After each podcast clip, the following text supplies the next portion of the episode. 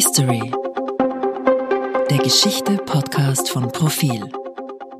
Guten Tag. Ich begrüße die Profil-Hörerinnen und Hörer zum Profil History Podcast mit Christa Zöchling, das bin ich, Redakteurin des Profil, und mit der Historikerin Michaela Ragam-Blesch vom Institut für Zeitgeschichte Wien. Guten, Guten Tag. Tag. Guten Tag, Frau Blesch. Schön, dass Sie sich Zeit genommen haben. Frau Blesch, Sie haben vor ungefähr einer Woche äh, eine Ausstellung mit eröffnet, die am Heldenplatz im Freien zu sehen ist. Es sind dort Tafeln aufgestellt mit Bildern und Texten und diese Ausstellung, äh, ich glaube auch rechtzeitig zum Nationalfeiertag, sie trägt den Titel Das Wiener Modell der Radikalisierung. Und es geht dabei um Österreichs Mittun an der Judenvernichtung. Eigentlich geht es ja sogar um mehr, denn es geht darum, dass das Modell Wien dann ein Modell für das gesamte Deutsche Reich geworden ist.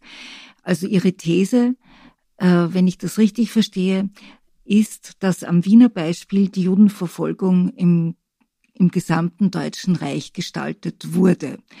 Mit welchen Beispielen belegen Sie denn diese doch sehr gewagte These? Das ist natürlich eine These, die jetzt nicht aus der Luft gegriffen ist und wir bauen da natürlich auf Arbeiten von Historikerinnen und Historiker wie auch Doron Rabinowitsch, Hans Afrian etc. Also ähm, jahrzehntelange Bearbeitung dieses Themas und wir haben es jetzt einfach fokussiert auf dieses Thema ähm, ähm der Radikalisierung, weil das immer wieder zum Ausdruck kommt wie Wien und Österreich ähm, ähm, zum Motor der Radikalisierung der antisemitischen Maßnahmen im gesamten Deutschen Reich beigetragen haben, beziehungsweise die enorm verschärft haben. Und wir haben ähm, zum Anlass genommen den 80. Jahrestag äh, des Beginns der reichsweiten Deportationen, also der großen Deportationen aus dem gesamten Deutschen Reich, die im Oktober 1941 eben aus ähm, Österreich, also aus der damaligen Ostmark, ähm, aus dem Protektorat und aus dem Deutschen Reich beginnen, aus dem sogenannten Altreich, ähm, im Oktober 1941 nach mit Deputationen ins Ghetto Litzmannstadt Lodz, ähm, heute Wutsch.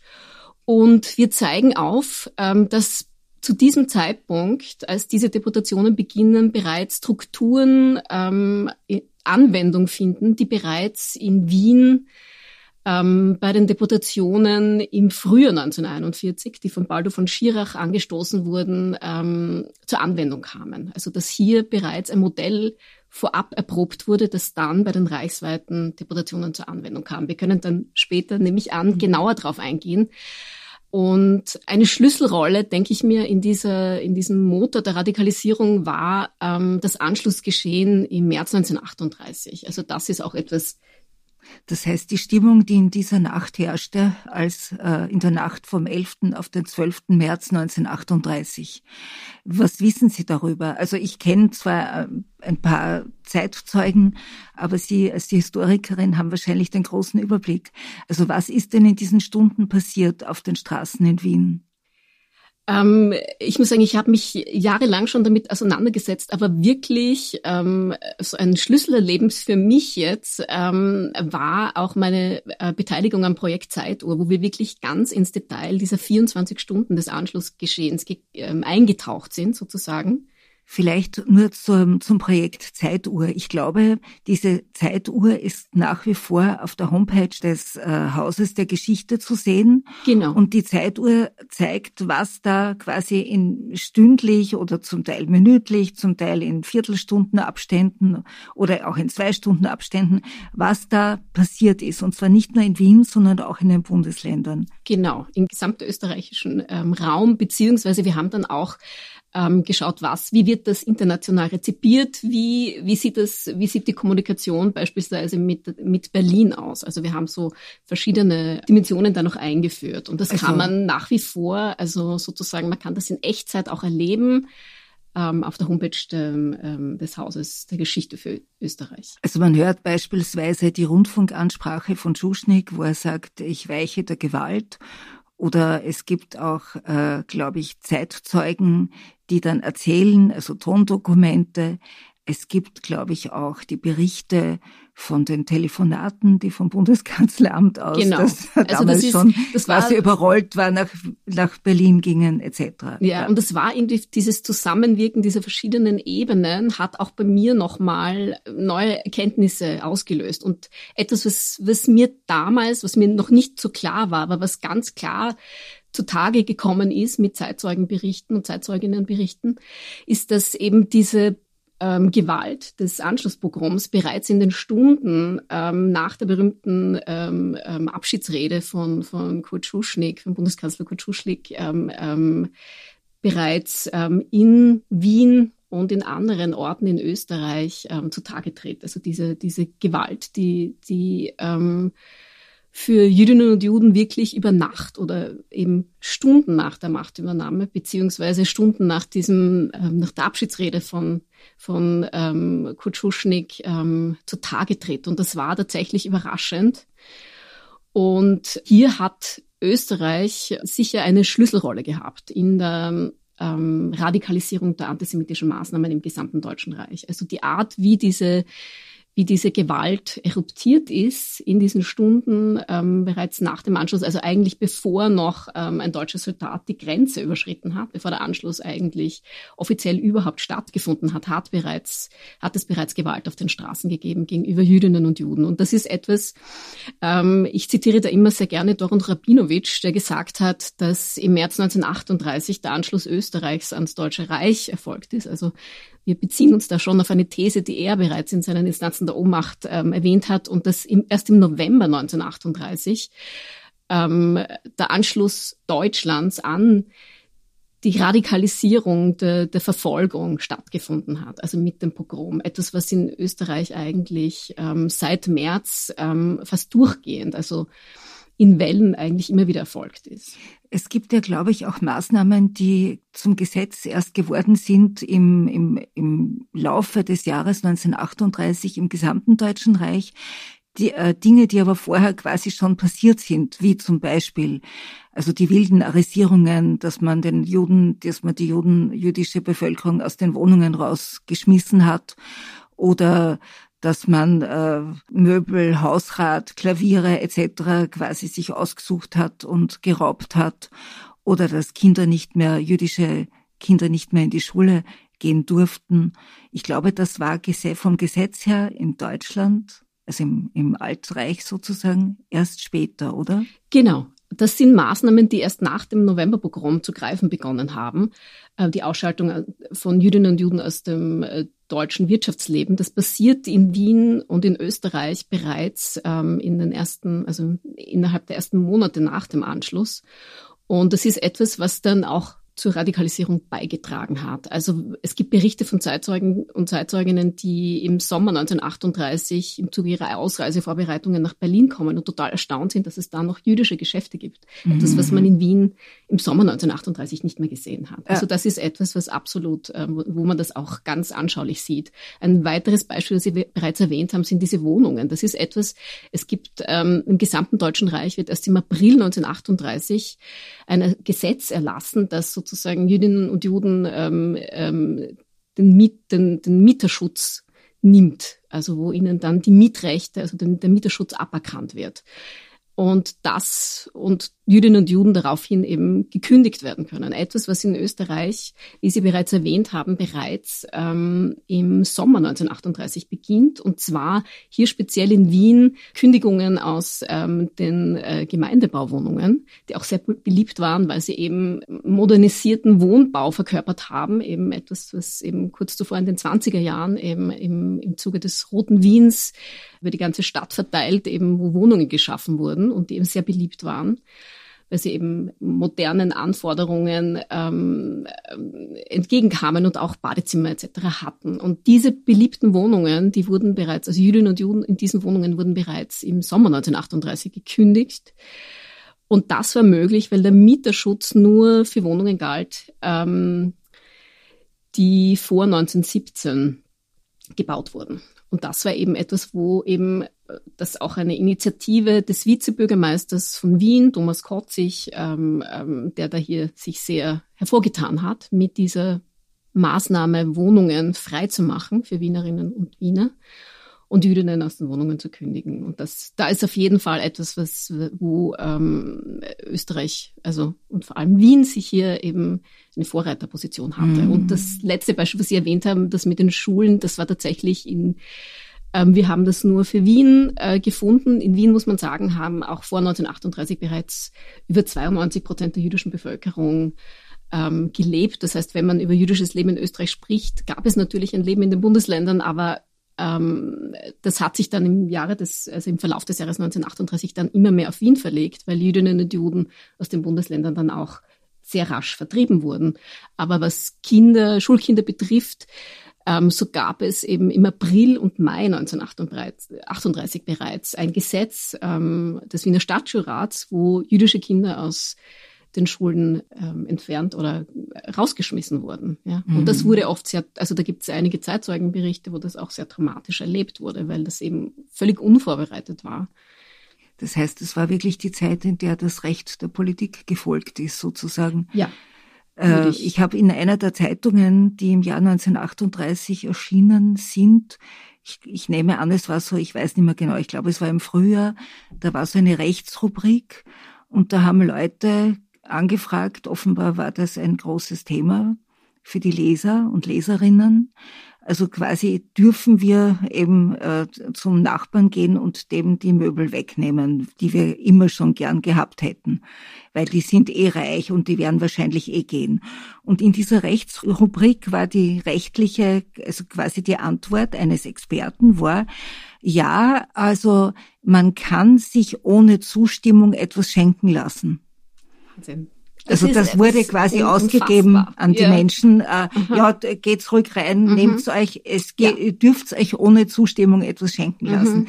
Was die Formulierung ohne Zustimmung ist ja das schon ist irgendwie unfassbar. Und das ist, unfassbar, das zeigt ja. auch das, was wir in den Quellen finden, nämlich die Beschreibung. Und das ist etwas, also wenn man ähm, ähm, Zeitzeuginnenberichte und Zeitzeugenberichte liest, dann ist, ist, ist es weniger, äh, wird weniger äh, dramatisch empfunden, ähm, wenn jetzt anonyme Parteigenossen irgendwelche äh, Maßnahmen durchsetzen, sondern es wird wirklich, also diese Nachbarinnen, mit denen man jahrelang ähm, zusammengelebt hat, die dann plötzlich von einem Tag auf den anderen einen nicht mehr grüßen, beziehungsweise dann auch manchmal auch aktiv demütigen. Wir haben da noch gar nicht genau gesprochen, was das eigentlich heißt. Also diese Anschlusspogrome, wo Jüdinnen und Juden gezwungen wurden, ähm, ähm, die Parolen des ähm, Dolfo Schuschnigg-Regimes ähm, von den Straßen zu waschen.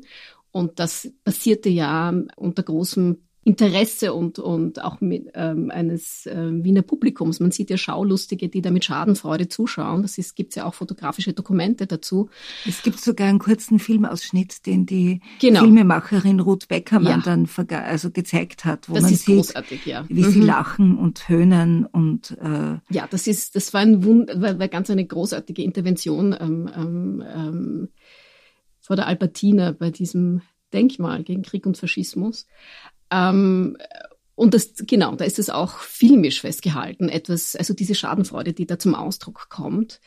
Und das waren eben Menschen, die unter anderem auch, die man gekannt hat. Und das wurde sehr verletzend und dramatisch auch wahrgenommen. Und auch, was Sie jetzt gerade beschrieben haben mit dieser Rechtskolumne, das finde ich sehr interessant. Also ich kenne das nur aus den, aus den Beispielen aus den ähm, Zeitzeuginnen und Zeitzeugenberichte, wo eben beschrieben wird, dass Nachbarinnen einfach reingekommen sind und sich das schön das Teeservice, dass sie gewusst haben, dass in dieser Familie ist, also so quasi das, der, ähm, das Wertvollste, das diese Familie besaß, sich dann einfach geholt haben. Ja? Und das sind nicht diese großen Werte. Wir haben auch Beschreibungen, dass bereits in der Anschlussnacht ganze Geschäfte ausgeräumt wurden. Aber diese kleinen Verletzungen das, im Alltagsleben, so die gerade von Menschen, die man gekannt hat und die man auch vertraut hat, ähm, das wurde sehr das war sehr erschütternd. Und diese Rechtlosigkeit, die wirklich über Nacht eingesetzt hat, wie man eben gesehen hat. Ähm, und etwas, das, das ist äh, ähm, beispiellos gewesen. Einerseits diese Anschlussprogramme, also diese sogenannten Reitpartien gab es in, in, Deutschland auch gar nicht. Das ist etwas, wo auch deutsche Wehrmachtssoldaten manchmal ähm, mit Unbehagen diese Ereignisse eben irgendwie beobachtet haben und zum Teil, also es gibt auch Berichte, wo sie dann interveniert haben. Ähm, es gibt Berichte, dass diese, diese Anschlusspogrome, wo es auch zu körperlichen Misshandlungen Demütigungen aller Art geführt hat, dass die monatelang ähm, stattgefunden haben. Ähm, der britische Journalist Gidi hat sogar die Vermutung in den Raum gestellt, er hat für die New York Times berichtet, dass ähm, diese Parolen ähm, de, des ähm, austrofaschistischen ähm, Dolfo-Schuschnigg-Regimes, dass die eventuell sogar nachgemalt wurden, weil das wirklich ähm, diese, diese Reitpartien, wie sie da genannt wurden, auch also wochenlang mhm. ähm, in, in, in Wien stattgefunden haben, in allen Teilen der Stadt. Aber auch die Bürokratie war ja nicht so ohne. Und jetzt möchte ich gerne auf den genau. Herrn Eichmann zu sprechen kommen. Welche Rolle spielt der Eichmann in Wien? Er war ja, genau. glaube ich, schon ab dem 16. März 1938 genau. mhm. hier. Ähm, was die behördlichen Maßnahmen, da will ich nur noch kurz ergänzen und dann gehe ich auf Eichmann ein, ähm, ist das, was natürlich auch ganz eklatant ist, dass diese antis antisemitischen Maßnahmen oder antijüdischen Maßnahmen, die in Deutschland im Verlauf von fünf Jahren erlassen worden sind, in Wien auf, auf einem Schlag, oder in Österreich muss ich jetzt sagen, äh, auf einem Schlag in Kraft getreten sind. Und das ist auch etwas, was diese Rechtlosigkeit dann so manifestiert hat, ja, dass dieses, also diese, diese Situation, dass man eben ähm, über Nacht rechtlos wurde.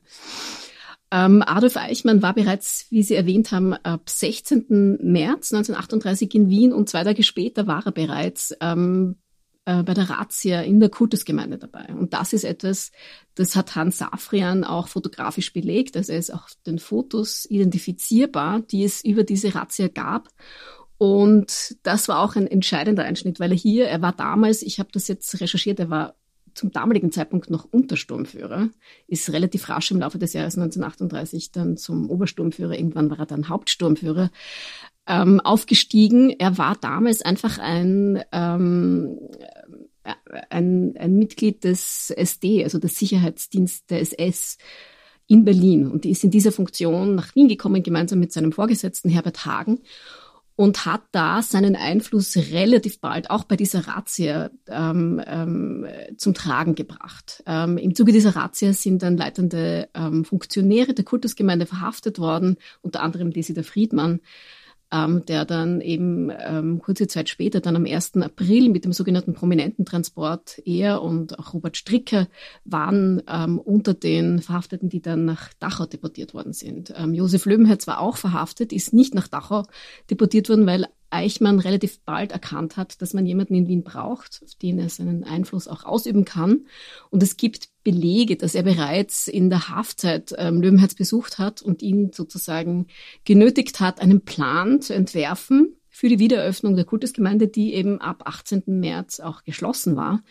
Das muss man sich vorstellen, gerade in einer Zeit, wo Jüdinnen und Juden schutzlos waren, gab es auch keine offizielle Vertretung mehr. Ähm, was die Aber Schutzlosigkeit dann, dann, manifestiert hat. Genau, die Kultusgemeinde ist ab März, äh, ab Mai 1938, Verzeihung, äh, dann wieder eröffnet worden mit ganz unter Kuratell. Unter Kuratell. Genau, genau, absolut. Genau. Unter dem Einfluss von Eichmann, den er schon vorher geltend gemacht hat, bereits im, in der Zeit des Gefängnisses.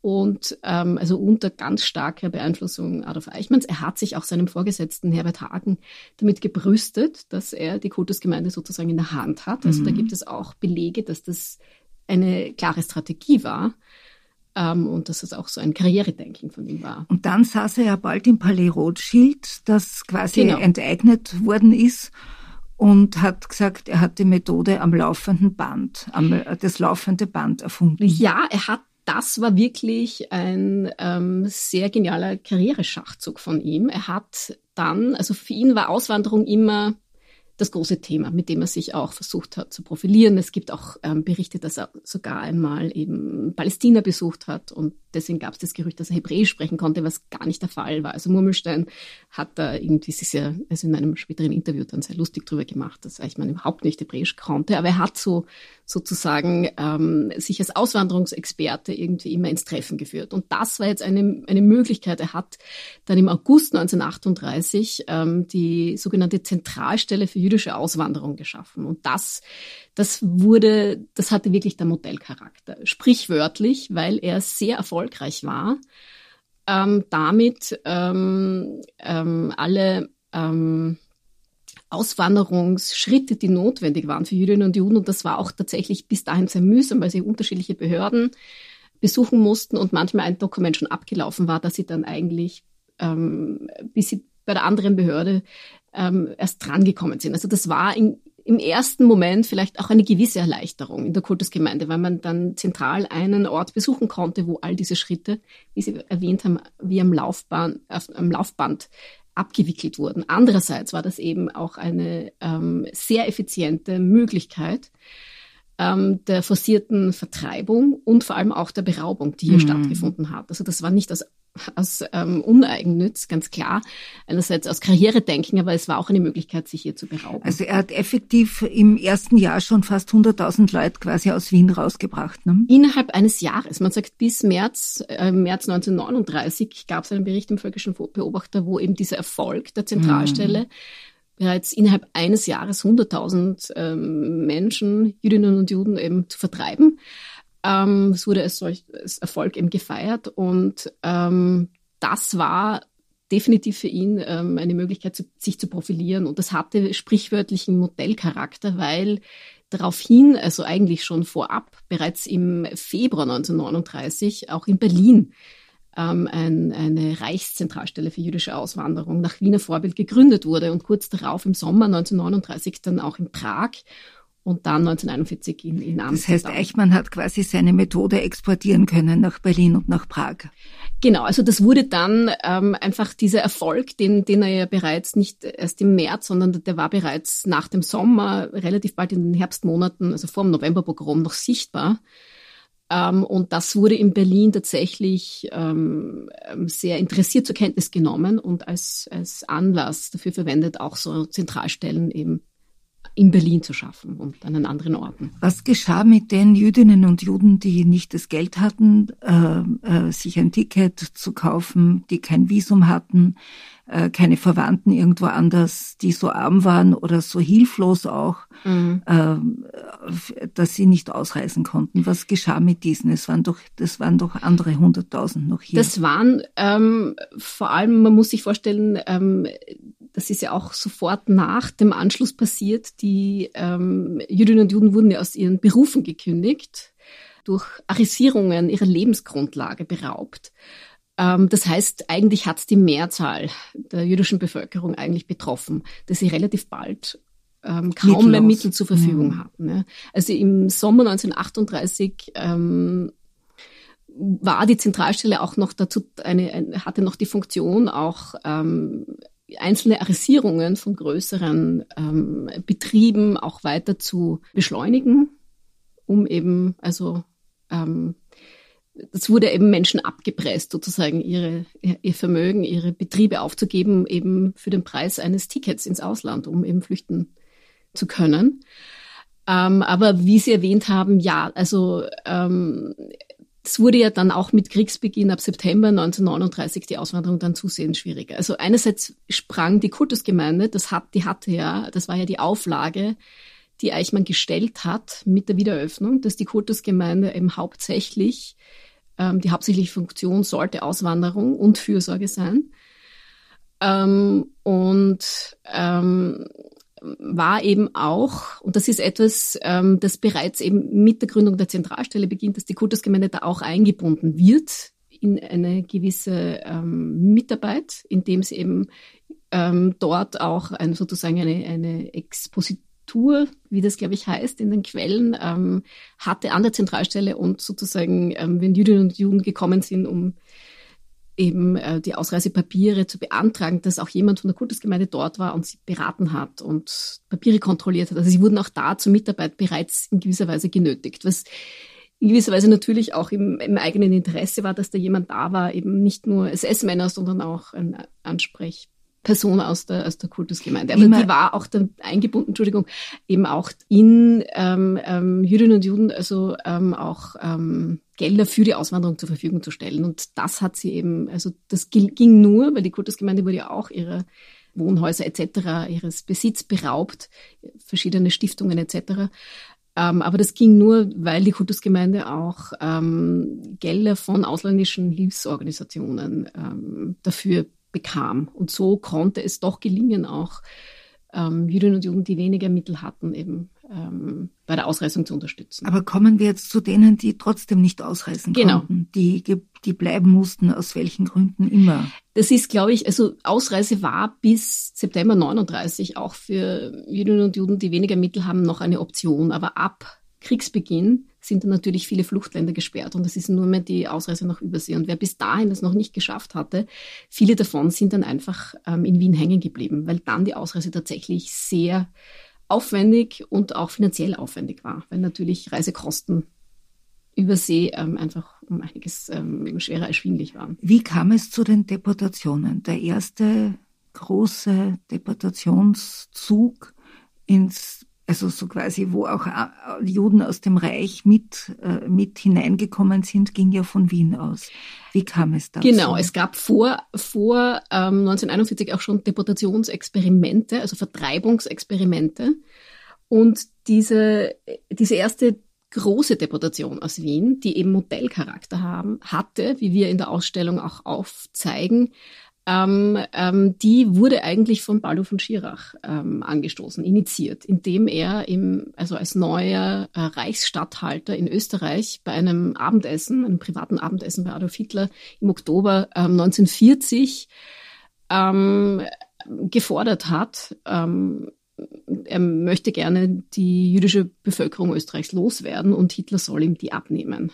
Wien ähm, sollte die erste Großstadt sein, die judenrein ist. Genau, mhm. also die eben judenfrei gemacht werden sollte. Und das ist etwas, was, was sich auch, ähm, es gibt dann auch eine ähm, Konferenz im RSHA im Jänner 1941, wo das auch, wo verschiedene Vertreibungen geplant waren, auch ähm, aus dem Osten des Deutschen Reichs eben ins Generalgouvernement und hier ganz speziell auch auf Wien Bezug genommen wird. Ähm, und zwar mit 10.000 Personen. Vorher, ähm, im Dezember 1940, gab es ähm, bereits die Zusage an Baldo von Schirch und diesem Dokument wird noch auf 60.000, also auf die gesamte Bevölkerung Österreichs äh, Bezug genommen. Ähm, hier wird von Wien gesprochen, aber man muss immer sagen, zu diesem Zeitpunkt, also Ende 1940, gab es kaum mehr Jüdinnen und Juden in den Bundesländern. Also nur solche, die unter bestimmten Umständen durch, beispielsweise durch einen nicht-jüdischen Partner geschützt waren. Ander, also ansonsten, wenn man von Wien spricht, spricht man eigentlich über die jüdische Bevölkerung in Österreich. Das heißt, die, das waren, war, die waren bereits in Sammelwohnungen untergebracht, genau. sodass sie dann schneller in die Sammellager geschafft werden genau. konnten. Genau, das ist etwas, was, was man im Nachhinein natürlich so, also das war jetzt kein, kein Masterplan, ja. Der, der, das war auch so diese, wie, wie in der Holocaust-Forschung immer wieder betont wird, diese Radikalisierung, die eben durch lokale Vorstöße passiert. Ja. Und diese Sammelwohnungen, also diese Konzentration dann, vor allem im zweiten Bezirk, die hat dann natürlich die späteren Deportationen erleichtert. Aber das war noch, das passierte bereits vor ähm, 1941 und ja, war auch ein, ein Grund. Und dieses Zusammenleben in den Sammelwohnungen, wo man eben mit Fremden sich nicht nur die Wohnung, zum Teil sogar ein Zimmer teilen musste. Also und ohne Badezimmer und ohne Möglichkeit, sich zu waschen. Also Privatsphäre, das war, war äußerst schwierig und hat natürlich auch zu Konflikten geführt. Und da gab es auch ähm, was sehr oft vergessen wird. Es gibt nicht nur ähm, Konflikte dann von Personen, die aus unterschiedlichen sozialen Schichten, aus unterschiedlichen Bundesländern kamen, sondern auch religiöse Differenzen, weil nicht nur ähm, unterschiedliche, also Jüdinnen und Juden nicht nur unterschiedlich religiös waren. Es gibt ja auch viele Menschen, also in Österreich spricht man von mehr als, also insgesamt waren ähm, ähm, knapp 190.000, also 186.000 Personen Mitglied der Kultusgemeinde im Jahr 1938. Aber insgesamt ähm, hat Joni Moser ähm, berechnet, dass es mehr als 200.000 Personen waren, die dann von den Nürnberger Gesetzen betroffen waren. Und das waren unter anderem dann auch Katholikinnen, Evangelinnen und Evangelien. Also unterschiedliche Religionsgemeinschaften, die sich da Wohnungen teilen mussten. Und da kann man sich schon vorstellen, dass es da auch zu Konflikten kam.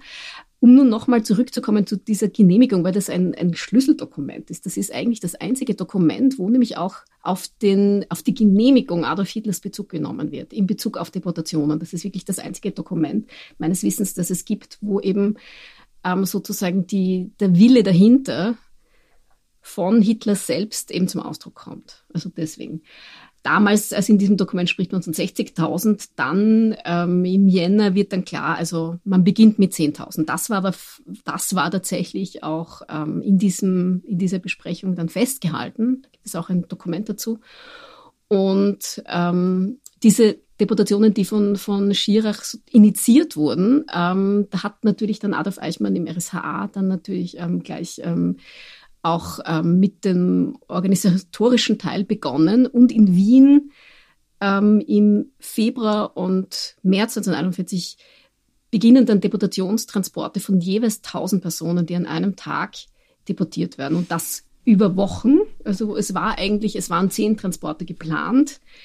Ähm, fünf Transporte sind auch tatsächlich ähm, abgegangen in polnische Kleinstädte, wo man irgendwie die Leute einfach in Orte ohne Infrastruktur einfach abgestellt hat und wo deren, also wo in, im Niemandsland sozusagen, wo es kaum Infrastruktur gab und wo, das muss man aber sagen, das war, das war noch bevor der Schritt zur Endlösung tatsächlich ähm, festgemacht werden kann. Das war noch eine Vertreibungsaktion, ähm, aber hier war schon bewusst auch in Kauf genommen, würde ich jetzt sagen, ähm, dass Jüdinnen und Juden dort sterben werden, ohne Infrastruktur, ähm, an Krankheiten und, und Unterernährung etc.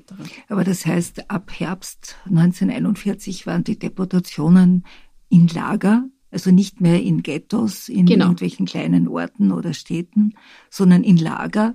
Und dann begann eigentlich auch schon die Vernichtung die physische Vernichtung. Genau, also es ist, also die ersten Transporte gingen ins Ghetto, aber da war bereits inzwischen eben der Überfall auf die Sowjetunion ähm, ähm, passiert im Juni 1941 und damit setzt man in der Holocaust-Forschung eigentlich den Schritt der Radikalisierung, den Übergang von dieser Vertreibungspolitik, wo man eben den Tod ganz bewusst in Kauf genommen hat, aber der noch nicht intentiert war. Also zu einer Vernichtungspolitik. Die basiert dann über den Sommer 1941. Da gibt es mehrere Dokumente, die das belegen. Das heißt, obwohl äh, Menschen dann noch ins Ghetto gekommen sind, war das sozusagen bereits gedacht, so nur als, als Übergang. Übergang ja. Genau, bevor sie dann dort, die Vernichtungslager waren erst im Aufbau, also für die ersten Deportationen nach Litzmannstadt Lodz, ähm, also Wutsch, auf Polnisch ähm, ähm, waren dann die, war vor allem ähm, das Vernichtungslager Kulmhof, also Chelmo, ähm, ein, ein, ein Ort, wo, wo sehr viele eben dann ermordet wurden, später dann auch Auschwitz. Ähm, was nur, um nur das Modell jetzt nochmal ein bisschen zu beschreiben, weil ich, darauf bin ich jetzt noch nicht eingekommen, an, ähm, eingegangen. Also für Jüdinnen und Juden in Wien waren zwischen den Deportationen im Frühjahr 1941 und im Herbst 1941 kein Unterschied, weil bereits im Frühjahr 1941 das Modell begonnen hat, dass eben im Vorab wurden auch ähm, genaue ähm, Deputationsrichtlinien festgelegt. Das war natürlich für Jüdinnen und Juden nicht ähm, erkennbar, aber da wurden auch genaue Richtlinien festgelegt. Das ist auch so etwas, was dann im Herbst im, zum Tragen gekommen, wo eben äh, Personen über 65 zum Beispiel nicht deportiert wurden, um eben noch quasi diese diesen Anschein aufrechtzuerhalten, es geht um einen Arbeitseinsatz. Um Arbeit. Und das mhm. hat man im Frühjahr tatsächlich auch wirklich geglaubt. Also das war im Herbst, gab es dann schon andere Berichte, aber im Frühjahr hat man, haben viele tatsächlich geglaubt. In Wien hat man kaum Möglichkeiten, jetzt gibt es halt einen Arbeitseinsatz, da habe ich zumindest eine Funktion und so weiter. Und ähm, es, wird auch es wurde auch gesagt, dass das bezahlt wurde. Diese Richtlinien, das ja. war 50 Kilo Gepäck, ein mhm. zweites Paar Schuhe und zwei Decken. Genau. Also ähm, diese Richtlinien wurden eben festgelegt und die wurden auch postalisch vorab, ähm, ähm, wurde den Menschen auch mitgeteilt, wann sie sich zu, zu einem bestimmten Zeitpunkt eben in den Sammellagern, das war auch, also da wurden erstmalig eben Sammellager ähm, ähm, eingerichtet in, in, in ähm, Wiener Schulen, also jüdischen Schulen zu dem Zeitpunkt, in der kleinen Spellgasse und in der Kasteletzgasse und ähm, eben die, das Maximum an Gepäck, das man mitnehmen durfte, wurde festgelegt. Und ähm, ein weiterer ähm, ähm, Schritt war dann auch, dass man ähm, Vermögenserklärungen, ähm, also Vermögensverzicht unterschreiben musste und den Wohnungsschlüssel auch abgeben musste. Und das ist auch etwas, was natürlich, also ja, man musste den, die Wohnungen oft innerhalb kürzester Zeit, ähm, also den ganzen Haushalt ähm, ähm, aufgeben und, und abwickeln. Und da wurde den Menschen oft auch ganz kurz nur Zeit gegeben. Diese Zahl von 1000 Menschen mhm. pro Transport wurde die genau, musste die genau eingehalten werden? Und wie kam man auf diese Zahl Grad 1000? Lag das an der Anzahl der Waggons der Eisenbahnen? War das so eine Norm, die die, also woher mhm. kam diese Norm? Wissen das Sie ist das? interessant. Ich, da, damit habe ich, nicht, also da habe ich noch keine Belege dazu gefunden. Ich nehme an, also das ist auch so quasi einem sehr bürokratischen Denken geschuldet, dass man eben 10.000 Menschen und dann hat man halt 10 Transporte mit zu je 1.000 geplant. Und mhm. diese, diese 1.000, diese, diese Zahl 1.000 wurde auch großteils auch tatsächlich eingefordert. Also ähm, es gibt einen Bericht aus der späteren Deportationszeit, wo dann auch, wenn die Zahl nicht zusammengekommen ist, dass man auch Leute auf der Straße, ähm, ähm, die eben als Jüdinnen und Juden damit dann schon mit dem Judenstern gekennzeichnet waren, ähm, einfach abholte. Das war aber eine spätere Deportationsphase. Also im, im Frühjahr 1941 ähm, ja, ähm, haben haben sich die Menschen auch zum Großteil auch tatsächlich, also der Großteil ist tatsächlich auch dann erschienen und ähm, ich glaube, da hat man sich tatsächlich noch nicht getraut, weil man auch nicht gewusst hat, was einen erwartet. Da gab es noch keine Berichte. Also gibt's eigentlich, kenne ich eigentlich keine Berichte, dass niemand nicht erschienen ist. Und die, diese Zahl 1000, also die wurden dann an einem Tag eben auf offenen Lastwagen durch die Stadt. Also das war auch, da gibt es auch Berichte, dass das in der Stadt durchaus zu beobachten war. Also diese ähm, Nachkriegsmythos, dass man ja von nichts gewusst hat, ähm, lässt sich da schwer aufrechtzuerhalten, weil das ja auch oft ähm, am helllichten Tag passiert ist. Die fuhren vom zweiten Bezirk zum Aspang-Bahnhof. Ne? Genau, über den Schwedenplatz, da hat zum Beispiel ähm, Rudi Gelbert, den Sie auch persönlich ähm, sehr gut kannten und ich auch, ähm, hat das auch sehr immer, immer wieder erwähnt. Also das war für ihn so das Schlimmste, dass dann noch zu einem Moment ähm, wenn man, also bevor man Wien verlässt, dass dann dazu noch diese Demütigung kommt, dass Menschen mhm. mit Schadenfreude sozusagen das noch wahrnehmen und, und, und die Leute auf diesen offenen Lastwegen auch beschimpfen, ja, bevor sie da zum Aspernbahnhof gebracht werden. Und was noch dazu kommt, ähm, das ist jetzt schon sehr ausführlich, aber eben für mich auch ganz, ganz wichtig, was eben auch diesen Modellcharakter unterstreicht, ist, dass in Wien ähm, das Verbot erlassen wurde, ähm, den, ähm, den Wohnort zu verlassen ohne Genehmigung. Und das ist auch etwas, wo man dann quasi wirklich in der Falle sitzt. Mhm. Das passiert reichsweit erst im Herbst 1941. Mhm. Und in Wien schon vorher. Diese, ich, ich habe ein Foto gesehen, das Sie in der Ausstellung auch verwenden. Äh, das zeigt diese so Mappen, ja. äh, mit den Namen drauf, schon auf dem Umschlagdeckel, also die Deportationslisten. Mhm. Diese Listen, offenbar wurde wirklich ganz genau angeführt, wer ist auf welchem Transport. Mhm. Äh, Vorname, Nachname, ich glaube Alter und vielleicht auch Beruf, das weiß ich jetzt nicht mehr mhm. genau. Mhm. Diese Listen wo waren die, wie hat man die nach dem Krieg gefunden? Also wann hat man angefangen, über diese Listen zu reden, die ja ein wirklich das, das große Unrecht quasi mhm. belegen? Ja, die das wirklich dokumentieren und ja. die auch für viele ähm, ähm, der letzte, also für viele Menschen der letzte Beleg ist für, für Familienangehörige, für das, die ermordet ist. wurden. Ja, ja. Für das, also, was geschehen genau, ist. Genau, also diese Liste auf der, auf der, also dieser Name auf der Deportationsliste äh, mit dem, mit einem bestimmten Deportationsziel.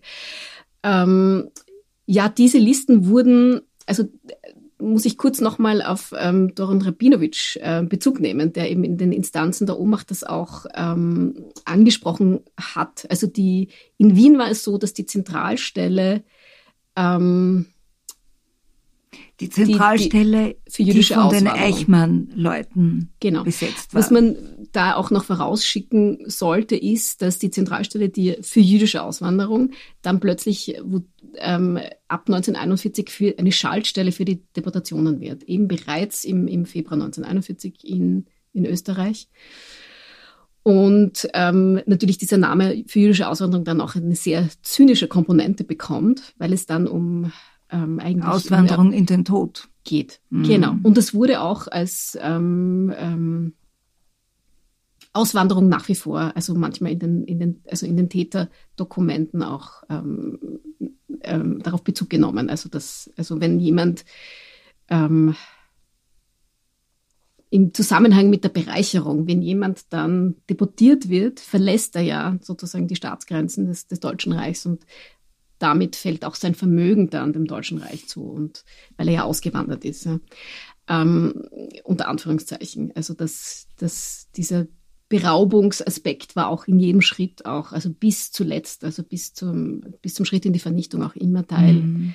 des ganzen Geschehens. Da gibt's ja auch diese Postkarten oder Briefe, wo dann ein, äh, unter dem Stempel steht, äh, unbekannt verzogen. Genau. Ja. Das war auch eine Auflage, die die Kultusgemeinde hatte, ähm, dass sie eben, wenn, wenn ähm, Familienangehörige aus dem Ausland nachgefragt haben, dass sie ähm, mitteilen mussten, dass eben jemand äh, unbekannten Aufenthalt ist, weil sie eben nicht erwähnen durften, wo die Menschen hin deportiert werden.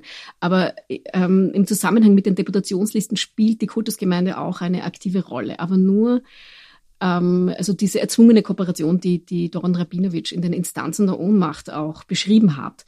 Ähm, die Personen, die zur Deportation ausgewählt wurden, das passierte nicht von der Kultusgemeinde. Das war, da war die Zentralstelle für jüdische Auswanderung zuständig, die eben ab 1941 auch für jeden Wohnungswechsel zuständig war. Also der, jeder Wohnungswechsel musste der Zentralstelle gemeldet werden.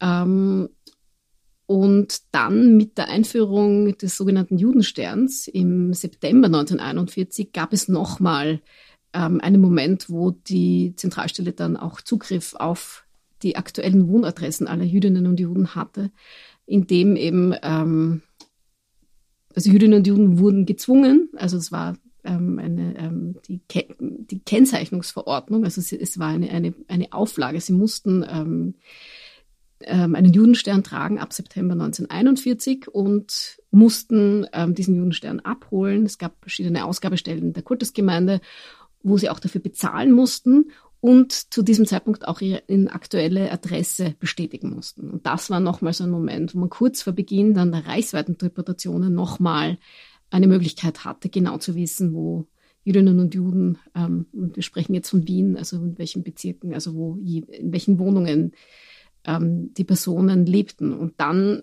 hat eben die Zentralstelle die Möglichkeit gehabt, ähm, Personen auszusuchen und die Kultusgemeinde musste die Deputationslisten ähm, alphabetisieren. Das war die mhm. Funktion und abschreiben, mhm. mehrere Abschriften. Und die sind im Archiv der Kultusgemeinde, liegen die auf.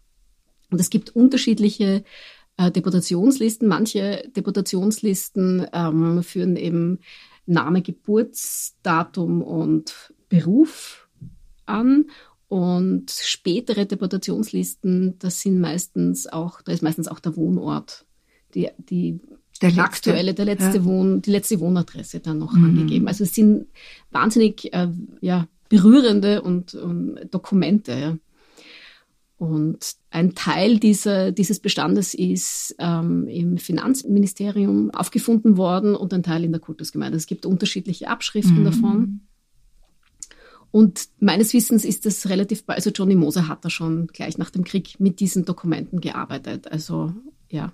Aber das sind auf jeden Fall wahnsinnig berührend und da kann mit, damit kann man auch das Schicksal der Einzelnen recherchieren. Währenddessen, äh, was man sagen muss, bei ähm, ähm, Roma und Sinti, die deportiert werden, da gibt es keine, also meines Wissens gibt es eben kaum Deportationslisten aus Österreich, sind mir keine bekannt. Und deswegen lässt sich das Schicksal eben sehr schwer rekonstruieren. Ich meine, wir kommen jetzt zum Ende. Ich würde Sie gerne etwas fragen, was natürlich eine sehr eine Frage ist, auf die es vermutlich keine Antwort gibt, aber man kann ja drüber nachdenken. Äh, gibt es, haben Sie irgendeine Erklärung dafür, warum gerade in Österreich dieser Furor so groß war? Also der antisemitische Furor, aber nicht nur die, diese antisemitische, quasi politische Leidenschaft, sondern auch im, im Handeln, ja, also diese Demütigungen, dieses, die, die jüdischen Mitbürger, die man da quasi, die rechtlos werden, ab dem 12. März 1938 schon, sie zu demütigen, sie zu verhöhnen, diese Geschichten, wo sie da im, im Prater Stadion zusammengetrieben werden und auf dem Weg dorthin müssen sie irgendwie Kniebeugen machen oder was vortanzen. Solche Erzählungen äh, sind, gibt es immer wieder von damaligen Zeitzeugen, die überleben konnten. Und diese, also diese, diese Hetzmasse, wie Canetti es ausdrückt, also die, mhm. warum, warum war das gerade in Österreich oder in Wien so virulent? Was glauben Sie? Das ist eine sehr schwierige Frage und ich denke mir, ähm, Historikerinnen und Historiker haben sich mit dieser Frage seit ähm, spätestens seit den 80er Jahren auseinandergesetzt, weil eben ähm, diese Bilder, einerseits der Anschlussbegeisterung, aber andererseits eh auch die fotografischen Dokumente, diese sogenannten Reitpartien ja wirklich ähm, erschütternd sind. Ja? Wenn man da auch diese Massen an diese Schaulustigen sieht, die da oft stundenlang zugeschaut haben, ähm, wo Jüdinnen und Juden gedemütigt wurden. Ähm, und das ist, ähm, das bleibt irgendwie ähm, ähm, erschütternd und zum Teil schwer zu erklären. Es gibt ein historisches Modell, auf das ähm, Gerhard Botz hingewiesen hat, ähm, im Zusammenhang mit diesen Reitpartien, nämlich ähm, dass ähm, illegale Nationalsozialisten, die beim Hakenkreuzschmieren erwischt worden sind oder beim Streuen von diesen Papierhakenkreuzen dazu, wenn sie erwischt worden sind, genötigt worden sind, das aufzukehren oder eben wegzuwischen. Und das ist tatsächlich, ähm, könnte man durchaus ähm, meinen, das könnte tatsächlich ein Vorbild sein. Andererseits hat das dann im März 1938 Ausmaße angenommen, die natürlich in keiner Weise vergleichbar sind zur einzelnen Demütigung vielleicht von irgendwelchen ähm, illegalen Nationalsozialisten, also die, Hackenkreuzschmierer, die halt da sich gedemütigt fühlten, weil sie halt äh, was wegputzen mussten, weil das wirklich ein Spektakel war. Ja, also dieser Spektakelcharakter wird auch auf den Fotos sehr deutlich und ist beunruhigend. So eben für die für für uns als ähm, Nachkriegsösterreicherinnen und Österreicher das zu sehen und natürlich auch in einem Land zu leben, wo sehr viele eben auch profitiert haben. Ja? Also diese Berichte über die Ariseurinnen und Ariseure und das Unrecht, das wir auch in der Auf Ausstellung aufzeigen möchten, das eben bis heute zum Teil nicht wirklich gelöst ist, wo die Rückstellungen nur sehr zögerlich erfolgt sind und sehr verspätet und die meisten auch das auch gar nicht mehr erlebt haben, die damals beraubt wurden. Ähm, das bleiben beruhigende Fragen. Also die, die die man eben nur zum Teil ähm, beantworten kann. Ja? Also einerseits dürfte auch sehr viel Neid dahinter gestanden haben. Ja, ähm, illegale Nationalsozialisten, die dann so quasi den Gunst der Stunde genutzt haben, aber eben nicht nur. Es waren nicht nur Parteigenossinnen und Parteigenossen, sondern eben auch ganz normale Wienerinnen und Wiener Nachbarn, die eben sich da bereichert haben und auch aktiv Menschen gedemütigt haben. Und ja, ich denke ich denk dann immer an, an Qualtinger mit seiner Figur des Herrn Karl, die da ja auch ähm, das sehr äh, gekonnt auf den Punkt bringt ja, und dann eigentlich noch nach wie vor Fragen offen lässt, warum das genau der Fall ist. Frau Ragam-Blesch, ich danke Ihnen sehr für dieses spannende Gespräch. Ja, Dankeschön und danke auf Wiederhören. Wiedersehen.